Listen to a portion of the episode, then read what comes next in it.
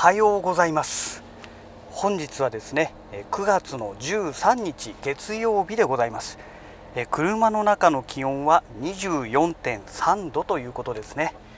えー、天気はうーんまあ、晴れといえば晴れなんですがあの空一面がね白い雲で覆われているというそんな感じですね、まあ、そんなに濃い雲ではないですけどもうんまあでも結構結構暑いかもしれないですね、えー、太陽があるところだけね雲が薄いみたいで、えー、太陽の日差しが今出てると。そんな感じの天気でございます。はい。いやそれにしてもね、えー、ようやく月曜日ですよ、え私はね、え今日で1週間の仕事が終わりになりますのでまあ世間一般の方でいう金曜日みたいなね、えそんな感覚なんですけどもねでようやくね明日あの美容院の予約ができましたので、えー、久しぶりにね髪をカットできるという状態ですね。もうね1ヶ月ぐらい前にね予約しなきゃって 思いつつねなんかね電話しようと思うともう夜だったりとかねなんかお昼の時間でいやさすがにこの時間に電話するのは悪いなとかねなんか変に気を使っちゃってね。で結局あれ？なんか予約できてないよみたいなね。そんな状態がずっと続いてしまったんですよね。で気が付いたらもう1ヶ月が過ぎていたっていうね。うん。ね。まあでもこれで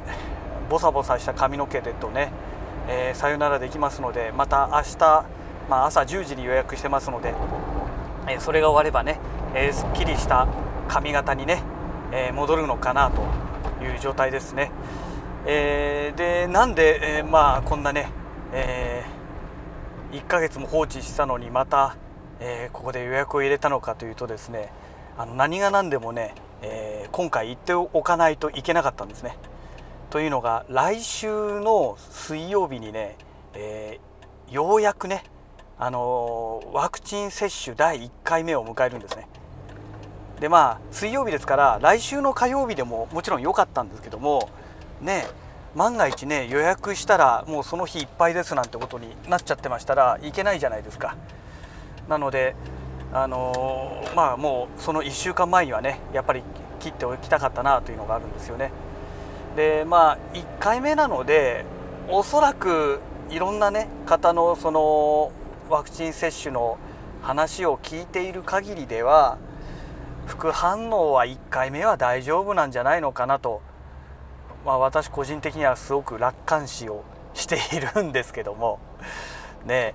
これで副反応バリバリ出たらどうしようっていうね。もう水曜日ですから本当はね火曜日にお願いしたかったんですよ。火曜日にお願いしたかったんですけどもなんかねうちの方はね火曜日がないんですよ。もうねめちゃくちゃですよね。でしょうがなく水曜日にしたっていうね。だから水曜日に打ったところですぐ副反応がね、えー、出るとは限らないじゃないですか。でいろんな人の話を聞いている限りではワクチンを打ってから、まあ、2日目3日目4日目ぐらいですよね、まあ、3日から4日目ぐらいからなんかねいろいろ出てるって話を聞きますよね。ですので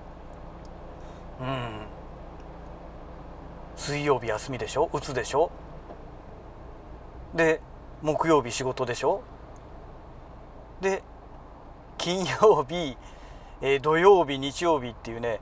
まあある意味あの書き入れ時みたいな時にねタイミングでうおーみたいな感じになってる可能性が高いわけですよ。ねえ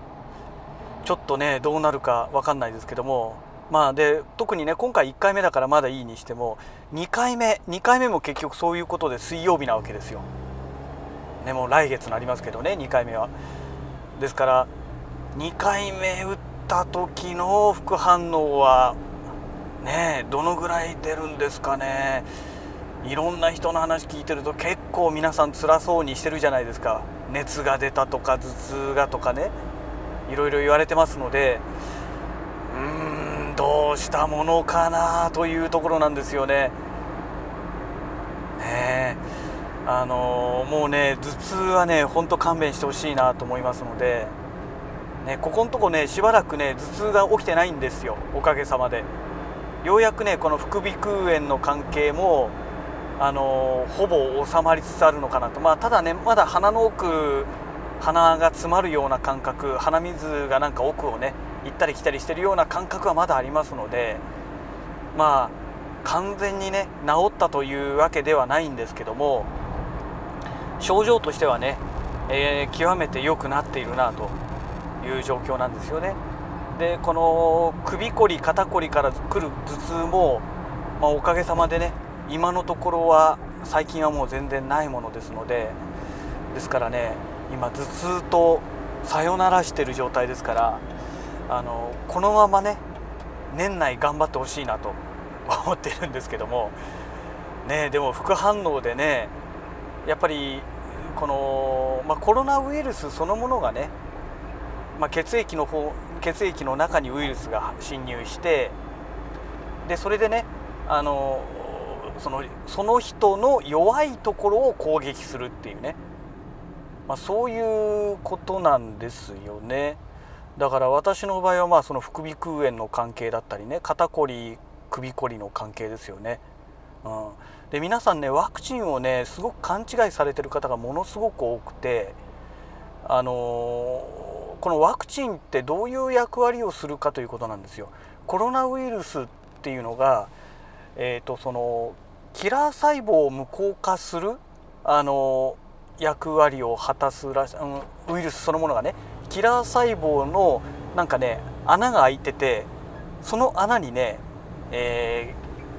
ー、ウイルスこのコロナウイルス特有のなんか突起物みたいのがいっぱい出ててスパイクってなんか呼んでますけどね。そのスパイクが穴を埋めちゃうんですよ。埋めてなおかつそのキラー細胞と融合しちゃうらしいんですよね。でそれによってキラー細胞を無効化してしまう。でキラー細胞ってまあ字のごとくで外部から入ってきたそういう天敵天敵というか外敵ね、えー、ウイルスとかねそういったものをやっつける役割を果たすウイルスあウイルスじゃない細胞なんですよね。でそれが結局機能しなくなるのでコロナウイルスをやっつけられなくなっちゃうわけですよ。であっという間に重篤化するっていうねそれはそうですよねだって例えば風邪のウイルスが入ってきた時に風邪ウイルスをやっつけることができなければ悪化するのは当たり前じゃないですか。なんで風邪をひいてもそんなに悪化しないかっていうとそのキラー細胞などの活躍によって結局ねウイルスをやっつけてくれるからウイルスの量が体内でね抑えられるわけですよあの増えあまり増えないわけですね。でそれでまあ風邪が治っていくっていうあの話になるわけなんですけどもねそれがね、えー、コロナの場合はそのキラー細胞を抑えられちゃいますからだからやっつけるやつがいないのでどんどん悪化していっちゃうっていうね、まあ、そういうことなんですよね。じゃあワクチンは何なのかっていうとワクチンを打つことによってそのキラー細胞に開いてる穴を埋めちゃうらしいんですよ。で埋めることによってコロナウイルスがキラー細胞と融合することができなくなるのでキラー細胞が活動できるようになるわけですよ。ということらしいんですね理屈が。でその後はコロナに感染した後もワクチンを打った後もやってることは一緒なんですよ。キラー細胞がウイルスをやっつけるっていうね。ですからあのー、ワクチンを打ったところでキラ、あのー、ウイルスがね大量に入り込んじゃえばねキラー細胞が勝てないわけですよ。その理屈が分かっていればいやマスク必要だよねっていう話になるわけですよ。でそのキラー細胞の数だってね人によってみんな違うはずなんですよ。当たり前ですよね。生き物ですからね。工業製品じゃないですから。規格があって何万個あるみたいなね。そういうルールはないですからね。人によって体調によったりね、えー、でそのキラー細胞の能力だってあるわけじゃないですか。ね。強いやつもいれば弱いやつだっているわけで。だから結局ワクチンを打ってキラー細胞無効化を抑えることができたとしてもウイルスが大量に入り込むことによって結果としてキラー細胞が勝てなくなると。勝てなくなるから当然ねお城は陥落ですよ。ね。そういうことなわけですよ。籠城戦失敗するわけですよ。でそういう理屈がわからない人がなんでワクチン打ってんのに重篤化するんだとかね平気で言い出すわけですよ。だからそのワクチンのそもそもの効果をねどういう機能をしてるんだっていう理屈をきちんと理解しないとダメでしょって。その、ね、ワクチンの機能っていうのはどうしてこうなるのかっていうのを理解しておけばああワクチン打ったってね細胞あのキラー細胞がちゃんと活動できるように。でキラー細胞が対応できるウイルス量までじゃないと無理だなっていうのがまあ日本のねこの義務教育であと高校教育まで受けていれば、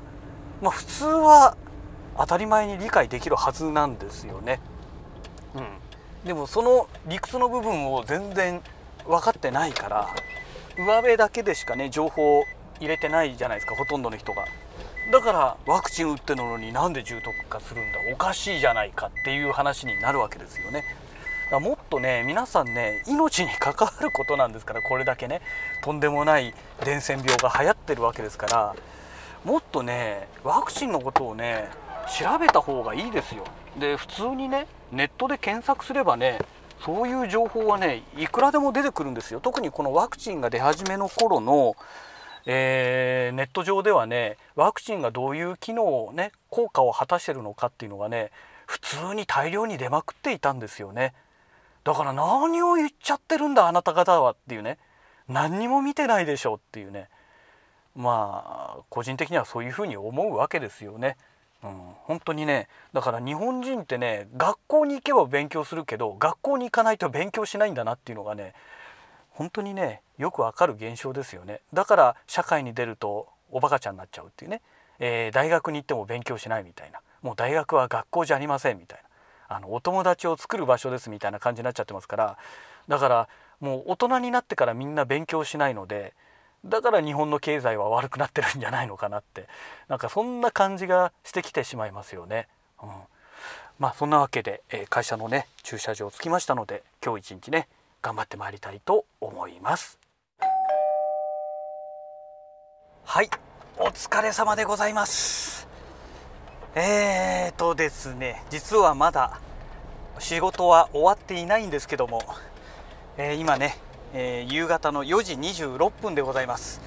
えー、これからねあのまあ、リフォームというか建物をね中古で買っていただいたお客様の物件の外装工事ですね、え、これの打ち合わせでね今現地に向かい始めたところでございます、ね、あの5時現地ということですのでまあお客様も多分5時ちょっと前にはもう到着すると思いますので、まあ、今から行けばねちょうどいい時間帯なのではないかなと思うんですよね。はい。いやそれにしても今日はものすごく暑いですね。ねこの暑くなったり寒くなったりってねもうこれほんと勘弁してもらいたいですよね。えちなみに車の中の気温は37.1度ですね。まあ、当然ねあの 車の中ですからねあのものすごく日当たりのいい場所ですので駐車場がねだからちょっとねたまんないんですけども、えー、以前はねあのこの借りていた会社でね地主さんから借りてるこの駐車場はね日当たりがすごく悪かったんですよ、えー、南側にも家が建って西側にも家が建ってっていうね感じだったんですけどもその西側の家をね、えー、去年去年？一昨年かな？一昨年の年末ですね、えー、にね、えー、解体しちゃったんですね、えー、建物の所有者がねもう、あのこの駐車場と同じえ地主さんからね土地を借地で借りてもうそれこそ何十年ってね、え借りて使ってたみたいなんですけども、えそれをねついにもう住んでないからということで建物もボロボロなので、えー、更地にして土地を返しますっていうね、まあ、そういうお話になったらしくて、まあ、去年の年末いっぱいでね建物なくなっちゃったんですね。でそれからね西日がガンガン当たるようになっちゃったんですよ。ねえだから本当にね車がねものすごくあの帰る頃にはね暑くなるというそういう、まあ、現象に陥るわけなんですけども。ねだから以前はね建物があったから日陰で良かったんですがただねちょっとねそれはそれでまた一つ問題があってその建物の壁に人が住んでない状態ですからね。なんかね植物のねなんかツタみたいのがねツタみたいな木みたいなやつがねうわーって壁に生い茂っちゃいまして。でそれのね木の実のようななんかねよくわかんないね細かいやつがねもうパラパラパラパラ車の上に落ちるんですね。で晴れてる日だったらいいんですけど雨降った日だとボディにくっつくじゃないですか。もうそれが最悪でね。で木の実って雨に濡れて濡れた状態のままその車のボディの上にあの付着するとそのなんなて言うんでしょうかね。木の実のその樹液みたいな感じのやつがねボディにつくんですよ。それがまた最悪で、えー、すぐにね洗い落とさないとね簡単にね落ちてくれなくなっちゃうんですね。であとは当然ねボディも傷むっていうのもありますからね。だからまあなくなってくれてよかったんですがまあちょっと私の中ではね、えー、複雑な気分ですね。地主さんがねあそこに賃貸アパートかなんかね3階建て4階建てぐらいのね駅前ですからねちょっとあの背の高いやつを建ててくれれば西日が当たらなくなってねよかったねって話になるんですけどもどうもね建物を建てる気がないらしくてね、えー、この間地主さんがねあのー、なんかいろいろ電話の中でいやあそこもねそのまま地続きだし駐車場にしようかと思ってみたいな話をねされてましたのであ駐車場なんだと思って。でもねあの北側に道路があるわけですよ、まあ、北側が要は道路までのそのアプローチになってるわけですけども、えー、と南に行けば行くほどあの要は勾配がね、えー、要はついて、えー、下っていくわけですよ。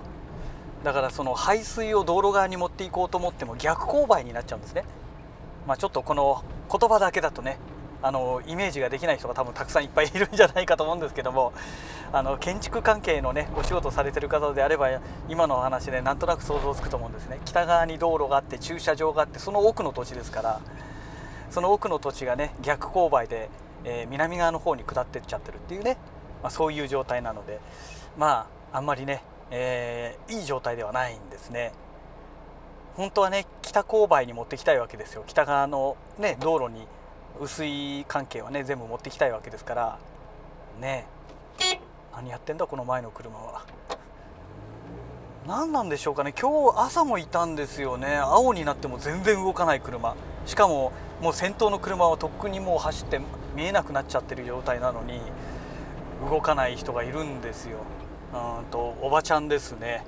うん、朝もおばちゃんでしたね。でちなみにその何日か前に走ってた時に意味不明に中途半端な場所で急に止まって何をしたいんだか分かんないのもあれもおばちゃんでした。まあおばちゃんというかおばあちゃんでしたね。だからもうね車が車の運転が不得意ですっていう人は運転しちゃいけないよそもそも。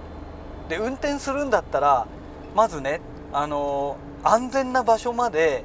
あの誰かに運転してもらってえ、そこで交代してその誰かさんに運転マナーとかね運転の仕方を教わりながらね安全な場所でね練習を重ねてほしいですよね。それから単独でね走ってくださいよって。本当にねあのこのハンドルを握ってね運転するってことは周りのいろんな人の命を握るってことですからその人の運転次第でねあの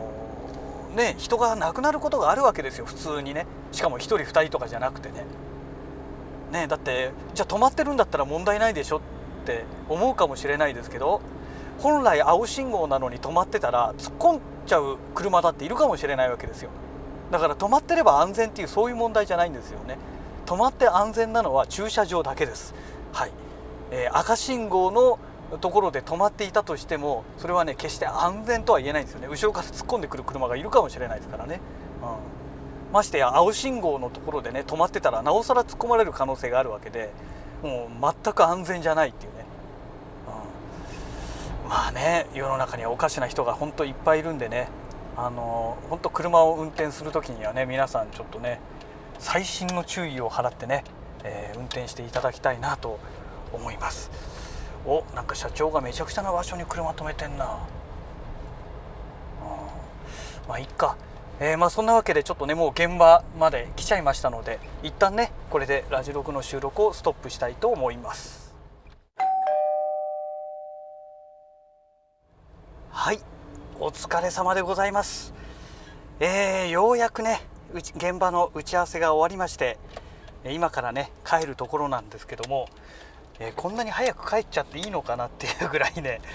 あの打ち合わせが早く終わってしまったんですよ。まだね5時16分です。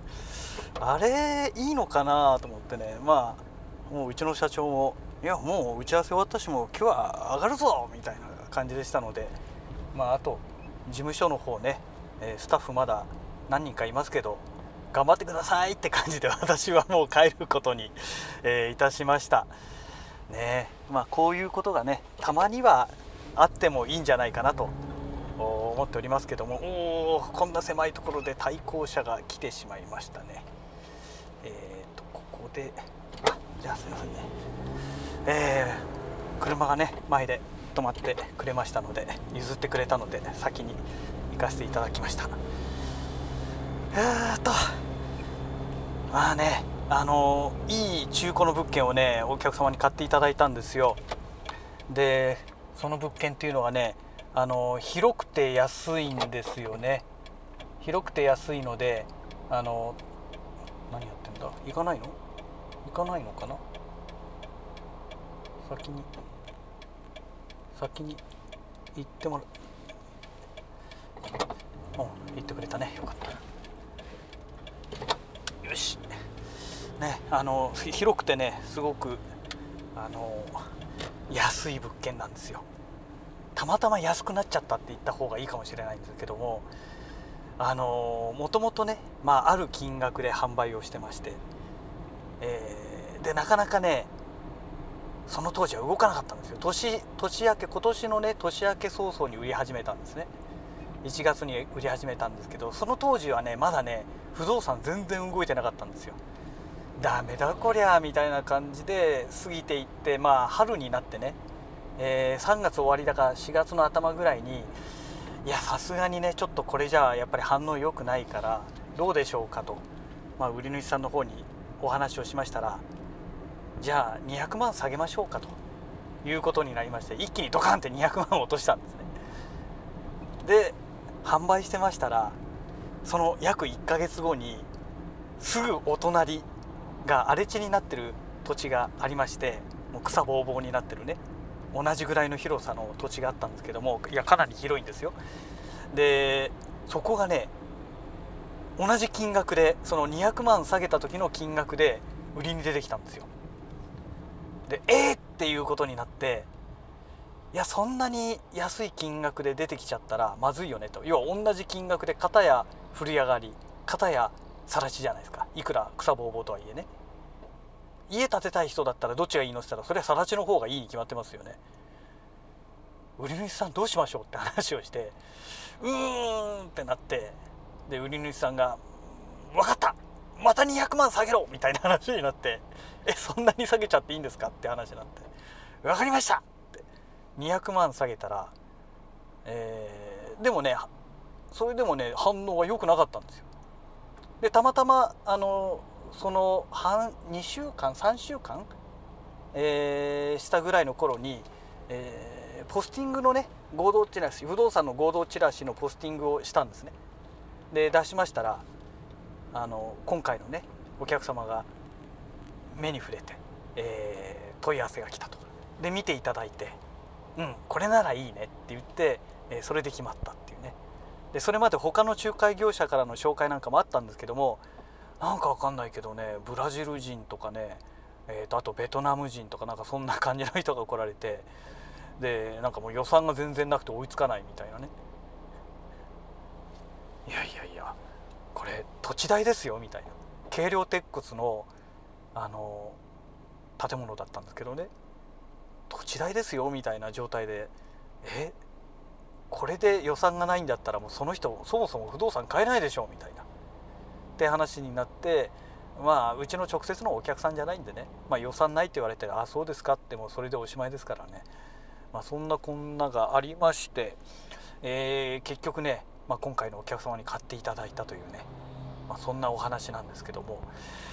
いやあれね外装ね今コーキングとかね、まあ、要は雨じまい関係ねえ今回一通り屋根から、え、やるんですけど目地周りからねやるんですけども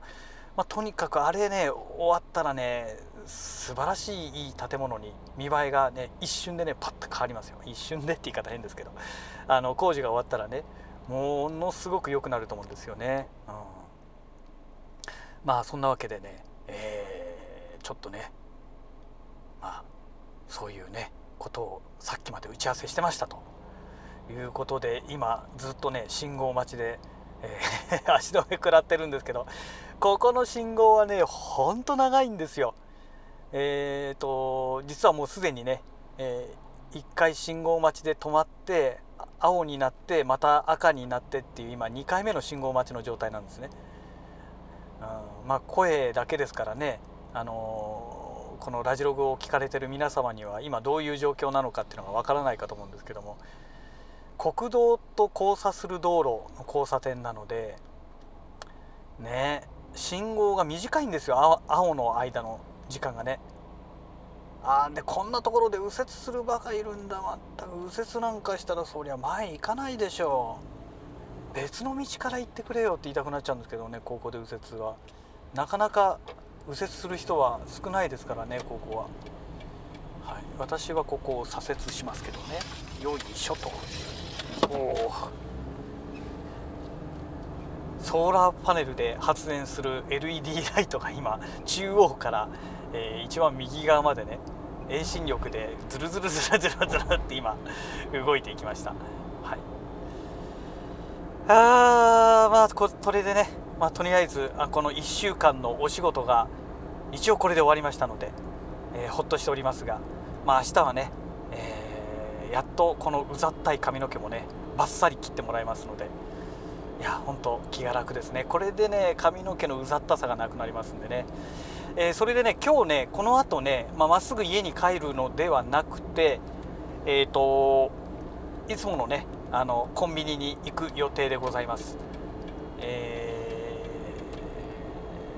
ー、アマゾンでね、えー、ついついポチってしまいました。サンセットカラーライトとかいうねなんかサンセットライトって言ったかな？まあ、要はあの夕朝日夕暮れ。朝焼け夕暮れか。朝日じゃないですね。朝焼けとか夕暮れのあの赤いね太陽の色あるじゃないですか、えー、そういったね、あのー、色しか出せないライト。だから本当売り方がうまいですよね、えー、単純にね、えーと、と1400ケルビンかな？っていうまあ低いねえー、周波数のね周波数っていうか色温度のね、えー、ライトなわけですよ。でそれ固定ですからまあ、太陽光が一般的にね5500ケルビンって言われてますからね、えー、5500ケルビンとかそういう色をね6000ケルビンとか4000ケルビンとか5000とか、えー、変動することができない1400ケルビン固定の LED ライトっていうね。果たしてどんな使い道があるんだろうかっていうお話になってくるんですけどもまあ何かしらね、えー、使い道はなんとかあるだろうなと思うんですけどね。まあどういうふうに使おうかなと 考えてるんですけどもう単純にね、まあ、朝焼け夕焼けの色ですからなんかそういう演出に使えたらいいなと思うんですよ。で昔私がね、あのー、都内でねサラリーマンやってた時にえーと、あるね撮影のお仕事をねちょっと手伝ったことがあるんですよ人いないからあのいわゆる AD としてね、え、現場に来てもらえないかっていうのでね 3, 3回ぐらい3回4回ぐらいかな現場をね応援でね行ったことがあるんですよ。まあ本当に本当にハードでしたね。もうこのね、えー、普通の一戸建てをね要はあのスタジオとして貸し出されてまして都内だったんですけどね。でそれをねもう上行ったり下行ったり荷物運んだりこれしたりみたいなまあいろいろ雑用要は雑用なんですよ。いろんなものをやってねなんかそのね役者のえっ、ー、となんだ、えー、髪のセット待ちみたいな。えーと、あとは何だっけな？メイク待ちとかね。なんかいろんなのがありましたね。なんとか待ちみたいな。なんじゃそりゃみたいな感じでいたんですけど。まああのねもうとにかくこのそういったね撮影現場っていうのは私はそれまで行ったことがなかったのでものすごいテンション上がってね。まあもう朝から始まってね。それこそもう夜遅くまでやるんですよ。夜遅くっていうのは8時9時とかじゃないですよ。もう本当あの11時とかね、えー、そのぐらいまでやるわけですよ。11時とか12時ぐらいまでやってた時ありましたね、うん、でもう一番すごかったのがやっぱりねその照明スタッフっていや照明さんってねほんとすごいなってその時思ったんですよ。えっ、ー、と外はねもう台風みたいな嵐みたいな状態になってるんですよ。それをえっ、ー、とそのスタジオのまあその普通の一戸建てですからね。お庭からその照明をね、ま、その外からね、えー、この部屋の室内の方へその朝日の色温度なんでしょうねあれね今思えばね。あの当時は何にもそういうの知らなかったですからうわーってもう強烈なライトを当ててで薄いレースのねカーテン越しに本当にねあ朝が来たねっていう感じのこう照明をね作るんですよ。あの夕日の照明とかね朝朝の照明とかね。でこの、まあ、カメラの人がいてねこう撮ってるわけじゃないですか。でこうなんかいろいろよくわかんない演じ演をあの演じてるわけですよそこでね。役者さんがね。でそれを遠巻きで後ろの方から物音を立てないように鼻息もしないようにねじーっとしてね、えー、見てるわけですけどえと思って外あんなに木がもうガンガンもう揺れちゃってるのに風すごくてね。あのよくまああの照明よく倒れないななんて思いながら見てましたけどもすごかったですよ。もう、ね、夜遅い時間帯なのに朝日そのものなわけですよ。で設定が日曜日の朝みたいな感じのね 設定になっててでちょっともう遅く起きましたみたいな。もう朝9時ぐらいの設定になって時計とかをねデジタルの時計とかをあえてあの目覚まし時計みたいのを朝9時のね設定にしてこう演出するわけですよ。いやすげえなーと思って。あの当時ねまだ私がえっ、ー、と30歳ぐらいの頃かな。だからあの当時私が30歳ぐらいの頃であの照明の人がもう50代50前後ぐらいの人だったのかな。だからもうも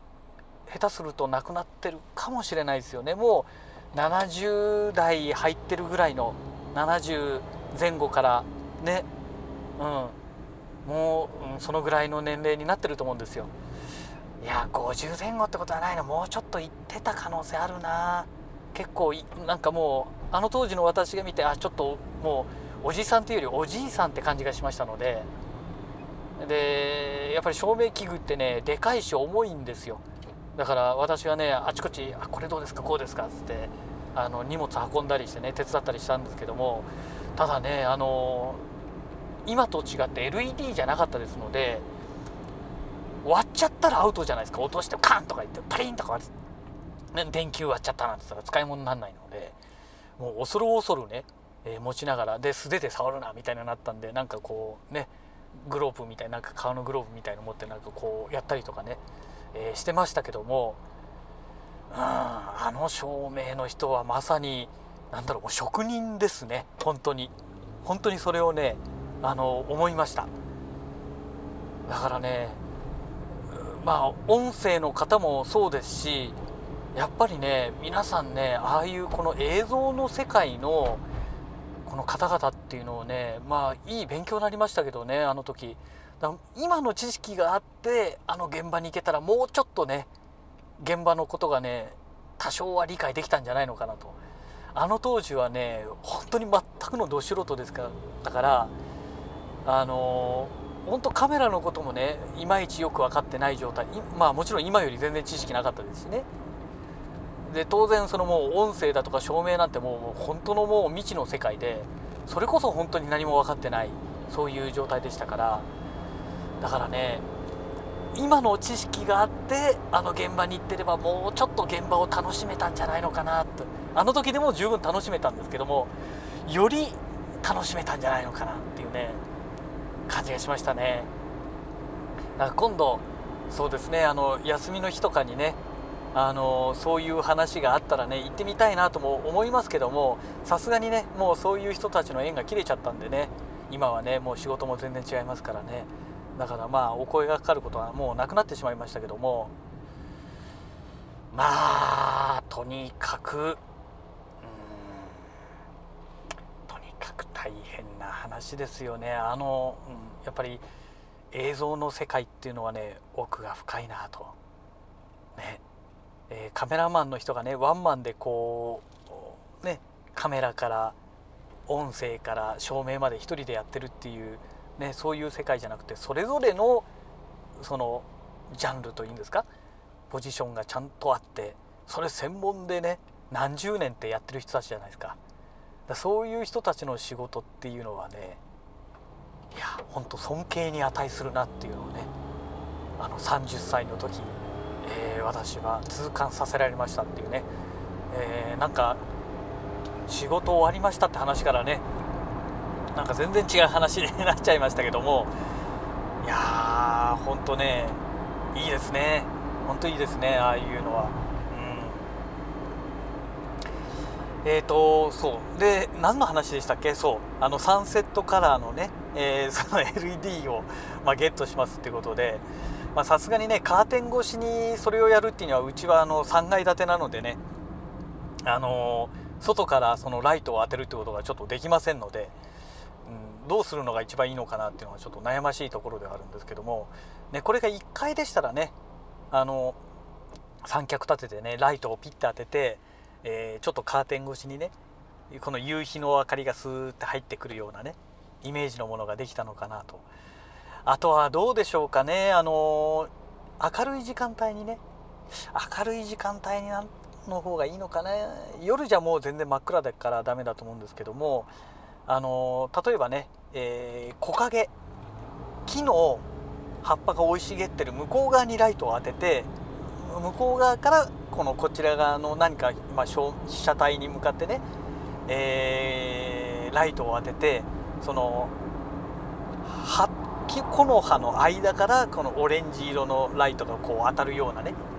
まあ、そういう撮影もありかなとかね、まあ、直接このオレンジ色の光を当ててもねあそういう色の照明当ててるんですかっていう話で終わってしまいますから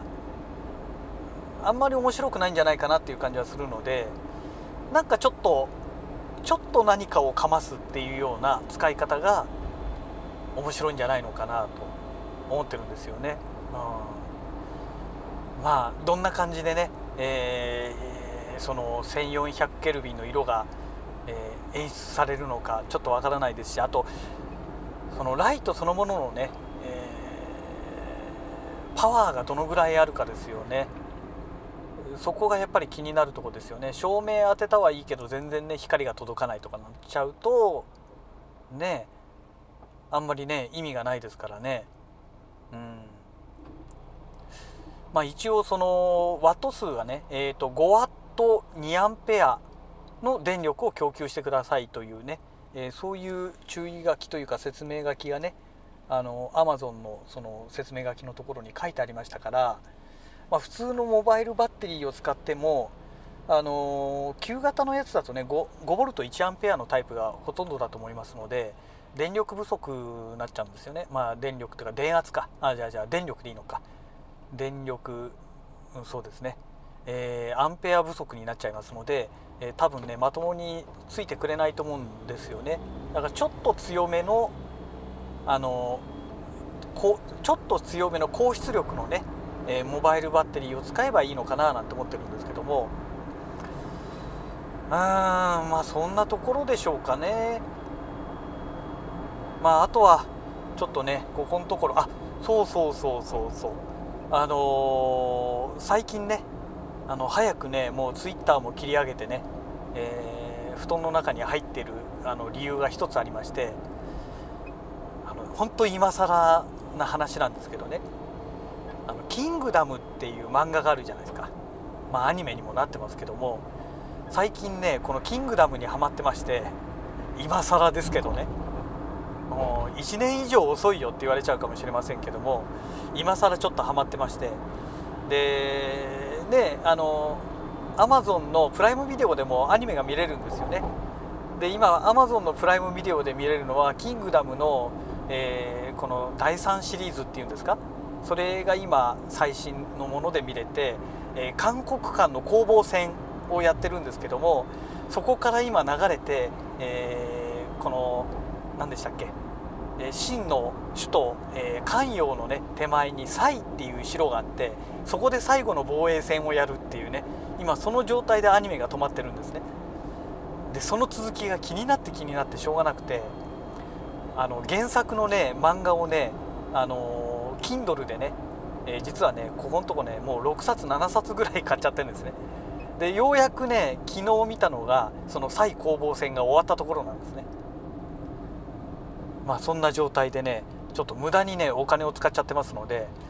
今思えば中古の単行本をね1冊あ1冊ずつ買えばよかったのかなと思ってねそうすればえー、360円とか、まあ、400円弱ぐらいでね中古の本が買えたみたいなんですよね。えー、Kindle で買うとね580何円とかなんかそのぐらいしちゃうんですよ1冊だからちょっと高いなと思ってねでそれをもう7冊ぐらい買ってるのかな？7巻分ぐらい買っちゃってますから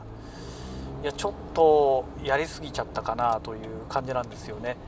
うん、でまだ37巻だかそのぐらいですからえーと、30巻から確か買ったのかな。韓国間攻防戦のところから買いましたのでもうそれまでの話はねあのプライムビデオで見てますからもう原作もいいやと思って見てないんですけどね。はい、まあ、この続き買うとしても今62巻だかそのぐらいまでねあの出てるみたいですからちょっとねさすがにそれ全部買うとなるとね結構な金額になっちゃいますんで、まあ、いい加減ねあのちょっともう追加で購入するのは控えようかと今月はね控えようかと思ってますけども、まあ、今そんなものにちょっとハマってますということでね、えー、そんなわけであのコンビニの駐車場着きましたので、えー、本日のラジログはこの辺りで終了したいと思います。それではまた。